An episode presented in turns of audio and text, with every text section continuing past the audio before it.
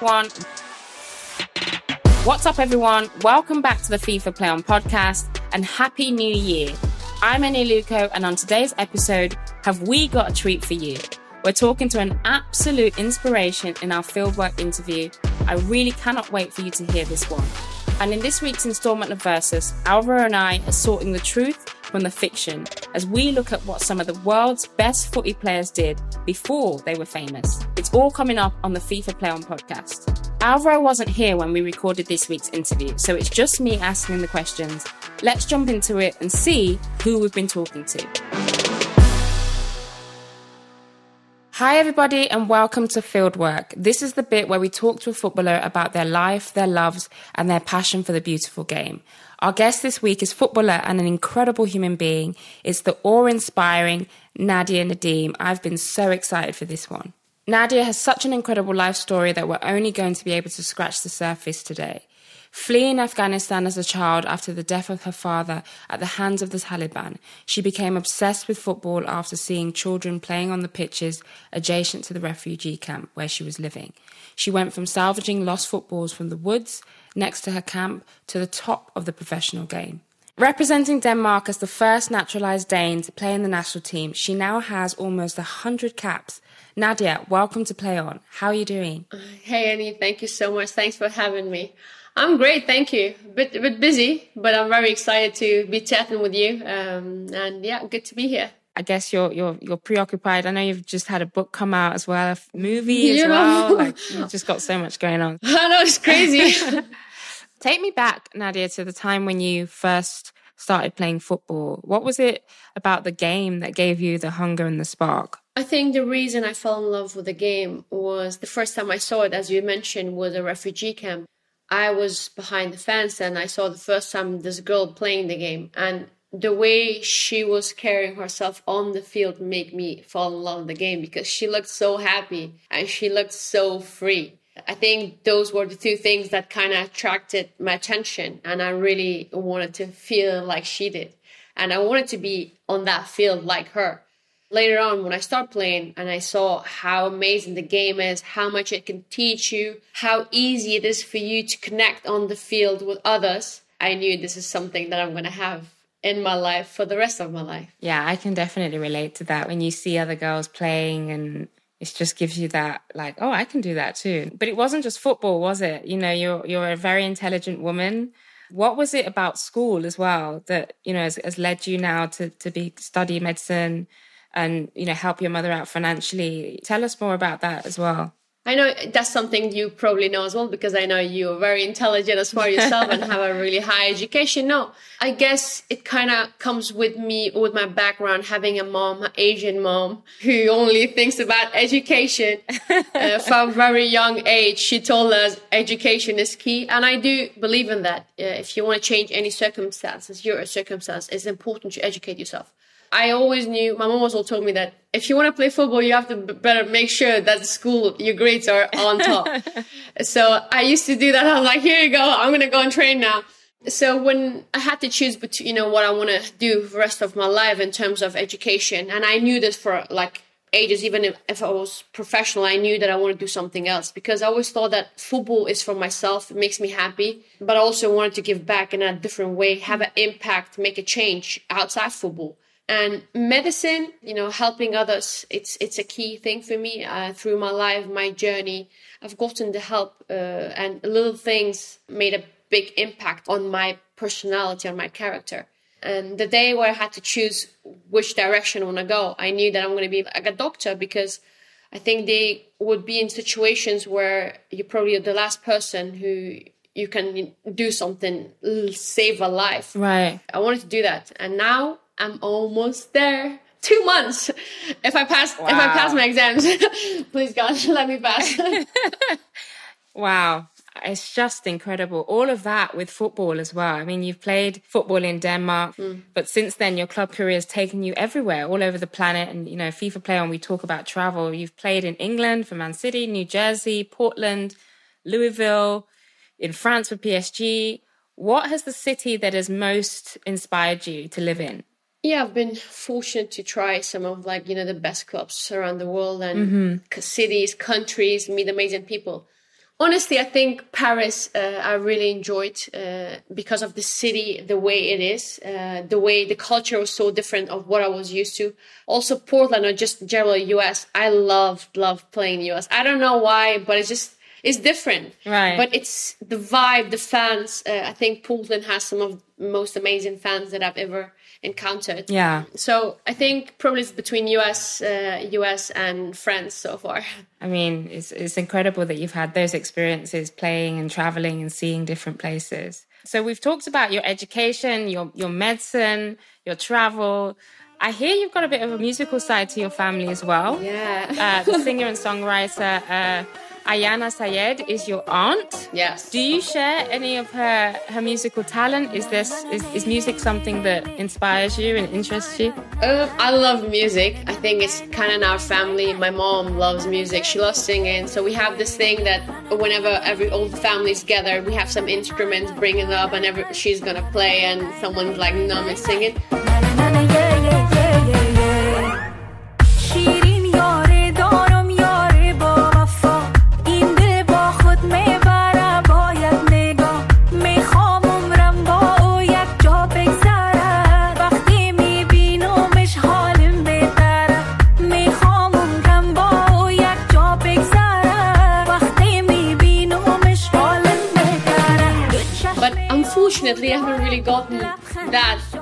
In me. Uh, I do listen, I do clap, I can dance, I have some rhythm, but I wouldn't say I have a great voice. I do sing a lot though, but my siblings are like, "Oh, please, could you just shut up?" no, I uh, I love music, but not that talented in that area, unfortunately. Yeah, well, I mean, I guess you can't be the perfect human being, right? Because I know you speak languages as well. You know, you you do, you do it all, but uh, your aunt can have that talent, and we can just love music. Yeah. And and Nadia, you're you're also a glowing example to girls and women, both in sport and education. You you had the power to inspire, recognized officially by UNESCO when you became the champion for girls and women's education. That must have been an incredible honor. Can you tell us more about that particular honor? first and foremost, I think UNESCO, uh, the work that they do is amazing. Um, you know, trying to provide access to girls around the world, to access to education. I feel the way you can change your circumstances, change your life for better is through education. When UNESCO asked me if I wanted to work with them and you know, try to create this awareness or share their their vision, which I already do, I felt really honored. I think that's a big thing for me, and I hope in the future, whenever I get a bit more time, to do more because I know around the world there are more than 70 million um, girls uh, and kids that do not have the access to education, which is which is extremely sad. Yeah. Those are the ones that are less fortunate, and the tool to change they don't have that. And tell us about your TED talk. I got I got mm-hmm. asked a few years ago to do a TED talk, and I was just terrified because I know you don't have notes and you, Yeah. you- it's just you. There's no hiding place. You know, how does it feel to legitimately say, you know, thanks for coming to my TED talk? Tell us about how you prepared for it. Were you nervous? Were you scared? You know, you know this as well. I think I don't have a problem talking, having like have a, conversation, a mm-hmm. dialogue with people because I think that's just a normal thing. Mm-hmm. But having a monologue for ten minutes about myself and my life is a different thing. It's hard. so I I don't know. I was very nervous, but also knew that you know what, I just have to be myself and try to talk about my life story, which I know really well because I kind of lived through it. so in that way, it wasn't that hard. It's just the beginning, like the first 20, 30 seconds. I I could yeah, I was like. just calm down. This is not like you know something crazy. It was a really good good experience, and I learned a lot from it uh, because that's one of the things I want to be better at communication because I think that's very essential uh, to how you represent yourself and how easily you can connect to people. Wow. No, ha- hats off to you for that because, you know, obviously when you're doing public speaking, you, you sometimes you can forget your your trail of thought and it's like, oh, you know, so the TED talk Yeah. is like I think the it's a really great skill to be able to do that. So well done for that. Thank you. I th- Just thank la- you. la- I've seen I've seen your like the stuff that you do on TV. I think you're amazing at what you're doing, and you're Thank very you. calm and no, really, and still have your personality. I think that's something that I need to improve. yeah yeah no i i mean but it's also preparation right like i feel like if you're Mm, definitely. prepared for what you're going to say then you don't have to panic in the moment and so the preparation is really important Yeah. You also showed us your your fashion sense for that TED talk, that blue suit. So walk us through it. Tell us about, you know, did you have a stylist? Did you pick it yourself? Whenever I do like events, I my little sister uh, Muskan is amazing. She does my makeup, hair, styles, everything. But I'll say that was all on me. Nice. I did it all myself. No, I mean, I, I don't know. I just I wanted to look professional, but still myself. I didn't want to look too stiff. I was like, okay, I can wear a suit, but still want to casual up with some sneaks and a t-shirt. There wasn't that much thinking behind it. I thought you know, the blue suit is always chilled and cool. But thank you for noticing my outfit choices. Yeah, no, fashion fashion is definitely up your street too. And just last question on this segment, you I I can really relate to you because you're you're quite outspoken when it comes to the women's game. What are your thoughts on the changes over the last 15 years? What where do you think it needs to go? I think over the last 10, 15 years, there's a lot that's happened, um, which is a positive. I really love to see, you know, how much the game is growing and you feel that, especially during the big tournaments. But still, I feel there's still more that has to change. Yeah. While you have a certain group that where the levels are quite high, I feel the rest of the world is kind of forgotten. And then you want to kind of put everything higher up. I feel it's it's I always say it starts from the top. You cannot ask the the public to to to be a part of the change. You need to have the Invest. yeah, exactly. You need the top to have the attitude of okay, these are football, these are athletes, and we treat them equal, and these are the same circumstances that they have both sides, men and women, and that's gonna spread through everything, everyone else.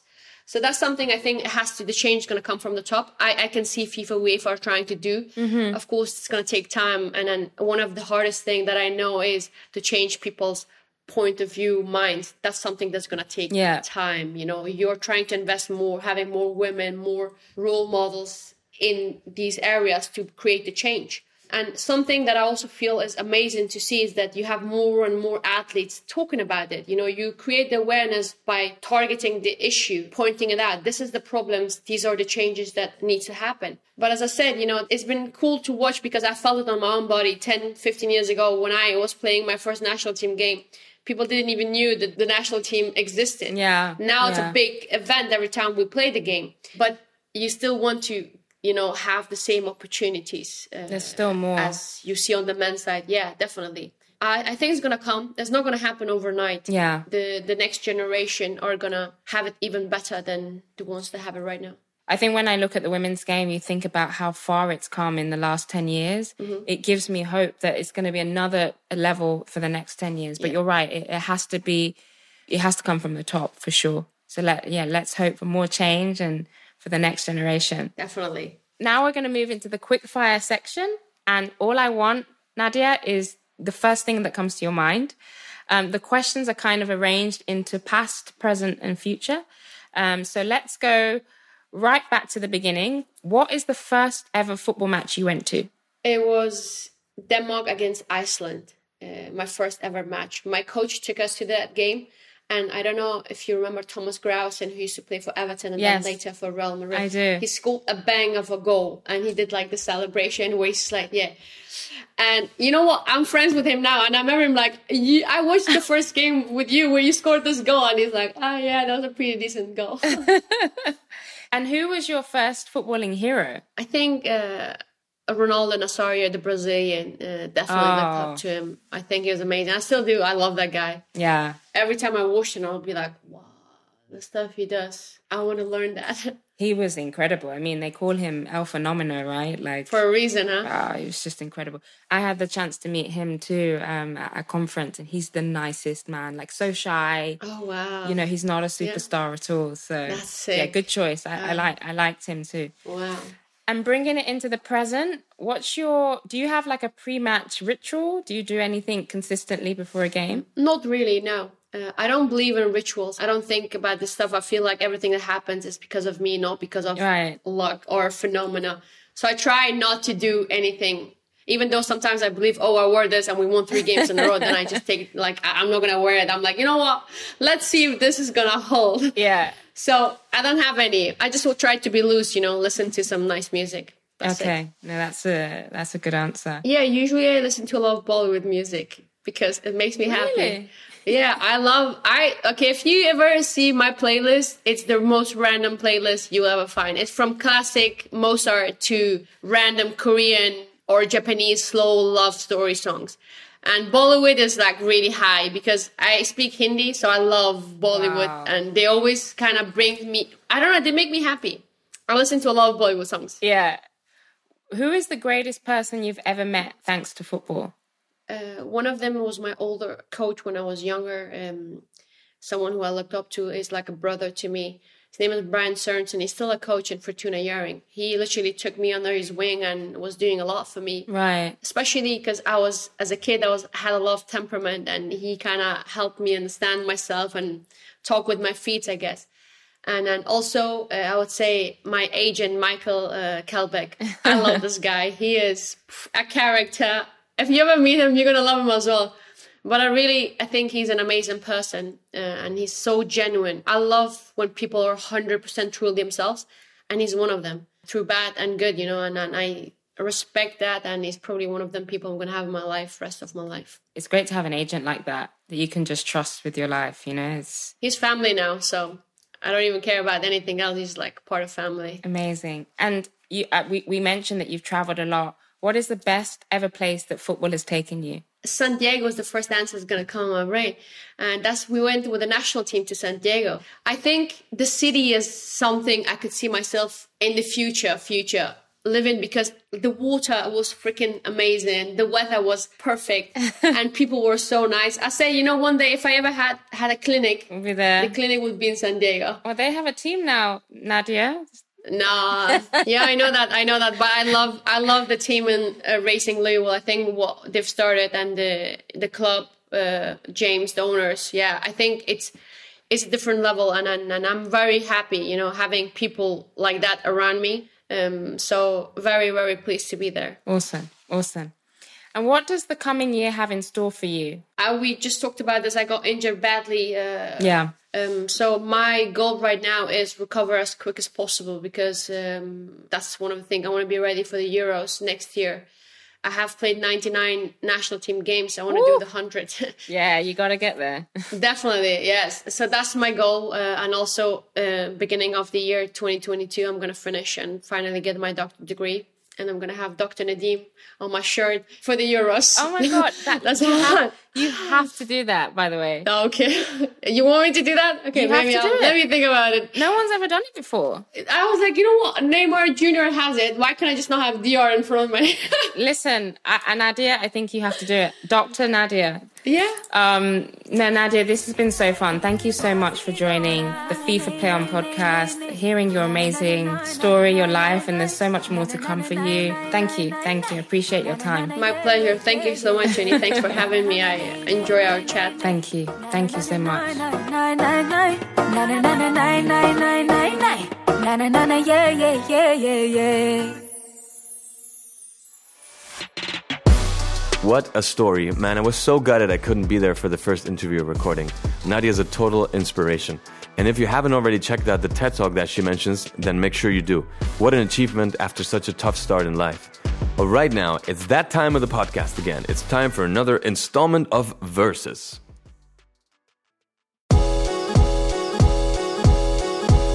Okay, this is Versus. This is the section of our show where my co host and I go head to head.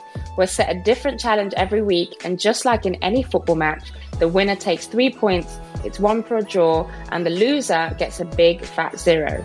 We're going to add up at the end of each challenge to see how we're doing on the FIFA Play On Podcast League and see who will be crowned the eventual FIFA Play On Podcast versus champion. No pressure. What have we got this week, Alvaro? Well, Annie, uh, it's good that you mentioned it. This week we have a very exciting game. Um, this game is, is kind of true or false, and it's called Before They Were Famous, which I love because I think it's super interesting to know, you know, what people did to kind of stay afloat, or you know, I don't know, whatever. Everyone does some, you know, crazy stuff before they they're famous, or they even, you know, um, get to a legendary position in football. In this case, so. I'm gonna give you three footballers, and you're gonna give me three footballers, and I'm gonna have to guess as well as you if it's true or not that they did what they did. So, should we start? Okay, let's start. Let's go. Question one Miroslav Klose, Yeah. who you should know because he's a German German guy. German men's all-time top scorer. Mm-hmm. He's also clocked up a record-breaking 16 FIFA World Cup final goals Mm-hmm. before he retired in 2014. So he's a bit of a legend. Yeah. But before he made his debut for FC Hamburg, he made his money as a carpenter. Is that true or is it false? I mean, it, it could be very true, you know. Uh, it would make total sense. There's uh but it could also be false, you know. and he would have, he maybe sold ice cream. You know, carpenter in Hamburg, you know, in Germany, they still do a lot of things out of wood. I have no idea, you know. The face that you're doing while I'm saying all these things, Oh, don't look at me. don't look at me. I'm guessing all the time. I'm gonna go with, yeah. Today I woke up and um, it's gonna be a no. Yeah, it's gonna be he wasn't the carpenter. The answer is true. Klose did indeed complete his apprenticeship as a woodworker with flying colours and worked in the trade until he was 20. So you got that wrong, Alvaro. Yeah, my argumentation was totally right, and then I just guessed wrong. That's good. He's right. It's, it, it's a coin toss. It's a complete coin toss because you're right. He could have sold ice cream. Yeah, I mean, he could have he could have done anything. He could have made cars. He could have flown planes, yeah, totally. or he could have been a carpenter. Well, it's good to always know, you know, because woodwork is a very good thing to to, to know. It's, it's great to know, work with your hands and do some stuff. In quarantine, I did a lot of stuff. I actually built also like some some stuff out of wooden pallets and did some like uh, couches out of that for the terrace. Wow. It's it's nice to know. Okay, Annie, I'm losing. So my question for you is: Danish goalkeeper Peter Schmeichel played his football for Brøndby um, in Manchester United and Manchester City, amongst others. But before he made it as pro, he was a manager at an animal charity. Is this true or false? Peter Schmeichel, Yeah. an animal charity. Yes, exactly. That's what I'm feeling. I cannot see that at all. Hmm? I mean, Peter Schmeichel is like proper, like you know, this domineering figure hmm? in goal. You said before he played for Brøndby, or whilst he was playing for Brøndby, No, before. manager animal charity. I mean, he's a vegetarian or something like that. Yeah, that that would be a good. I'm gonna go with false, mm-hmm. and I I don't really know why. I just feel like like he was so good, he would have been like playing football all the time and not caring for furry animals. All right. So the thing is, in Denmark, perception with animals is probably different because the answer is true. Yeah. Peter worked for the World Wildlife Fund until he was called up to do his compulsory military service, which is pretty crazy, also. So the next one, Brazilian midfielder Socrates Yeah. made 60 appearances for his country in the 70s and the 80s. But before he made it as a footballer, he trained to be a doctor. Is this true or false? We're talking about the 80s here. You know, the 80s is more traditional than nowadays. And in Brazil, yeah, football has have been around for, for ages already, so it's a known job. But it's also very, very difficult to get in. So I also get, you know, But Brazil, Bra- Brazil have always been a successful football team. Then yes, don't try to convince me the other way. I'm just giving you some information. That's why I'm choosing it's true, probably.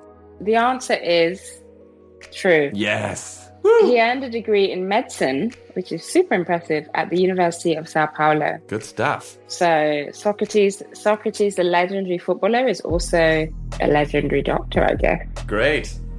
1 0. Nice. All right. So, English striker Jamie Vardy used to make splints and crutches in a medical factory before he hit the big time in his football career. Is this true or false?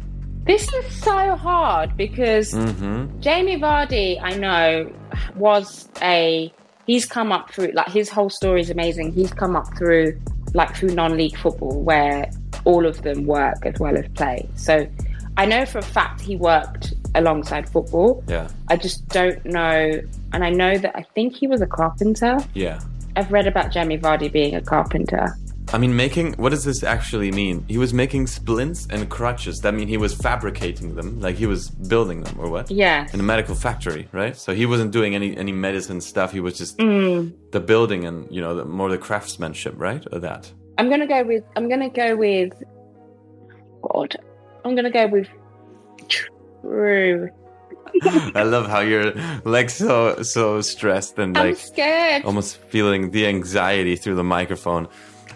Okay, the answer the answer is it's true. Well done. Vardy, Vardy was only getting paid 30 pounds a week for his non-league football with Stocksbridge Park Steels, so he had to have, you know, another side job. Totally understandable. Mm-hmm. Great stuff there. you know, I should get bonus points for my Yes. working that out. Incredible thinking. Yeah. That was tough. I mean, no bonus points for that, sorry, but a good solid point for you. Right, last question. We're 1 1 here, huh? Yeah, one one. Yeah. So Mo Salah, the Liverpool and Egyptian forward, worked evenings and weekends at his family laundrette in his home city of Basayun before he was picked up by scouts at Itisad Basayun. Is this true or false? I could totally see, you know, in in Egypt as well as in Spain or in Italy, you know, family is very important, and I know that a lot of people, you know, help out at their family's um, business or, you know, they stick together. Um, so that kind of makes a lot of sense in my mind. But it's very detailed, you know, and if a lie is, you know, the lies, fabrications, details make it true um, or false, you know, even I have no idea. Um, I'm gonna say I'm just gonna say no. I, I'm gonna say this is like very cliche, and it and it would have been nice for the story, but it's not at all how it happened. Okay. That is correct. It's false. Oh, oh God, thank God. It's a very sweet, heartwarming story, Yeah. but it's completely made up. Mm-hmm. Good. So you were correct. Whew. I'm feeling the pressure here. All right, so two one. Any last question? All right. French World Cup winner N'Golo Kante worked briefly as a railway engineer at the Parisian suburb of Hauts-de-Seine uh, before he was picked up by Union Sportive de Boulogne. N'Golo Kante. Hmm. And again, he has a fairy tale story. He came from, think it was the second division in France. Hmm. The likelihood of him having another job is high. Yeah, I mean, He's not like he didn't come through like an. I don't think he came through an academy system per se. But whether he was an engineer, I think that's false. I don't think he was an engineer. it's false. It's false, and you're completely right. it's totally made up. nice. Also, I mean, a, a railway engineer. That is like a lot of Right. a lot of work. You know, you have to be an engineer to do that, no? Mm-hmm. So, well, as we've seen, uh, we ended up with two correct answers each. That leaves us at 8 8. So, we're tied again, Annie. This is pretty crazy. Um, yeah, so let's see what next week's um, challenge is.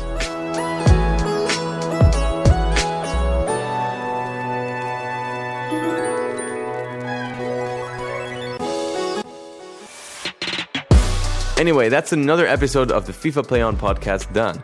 I really enjoyed this one. I hope you did too.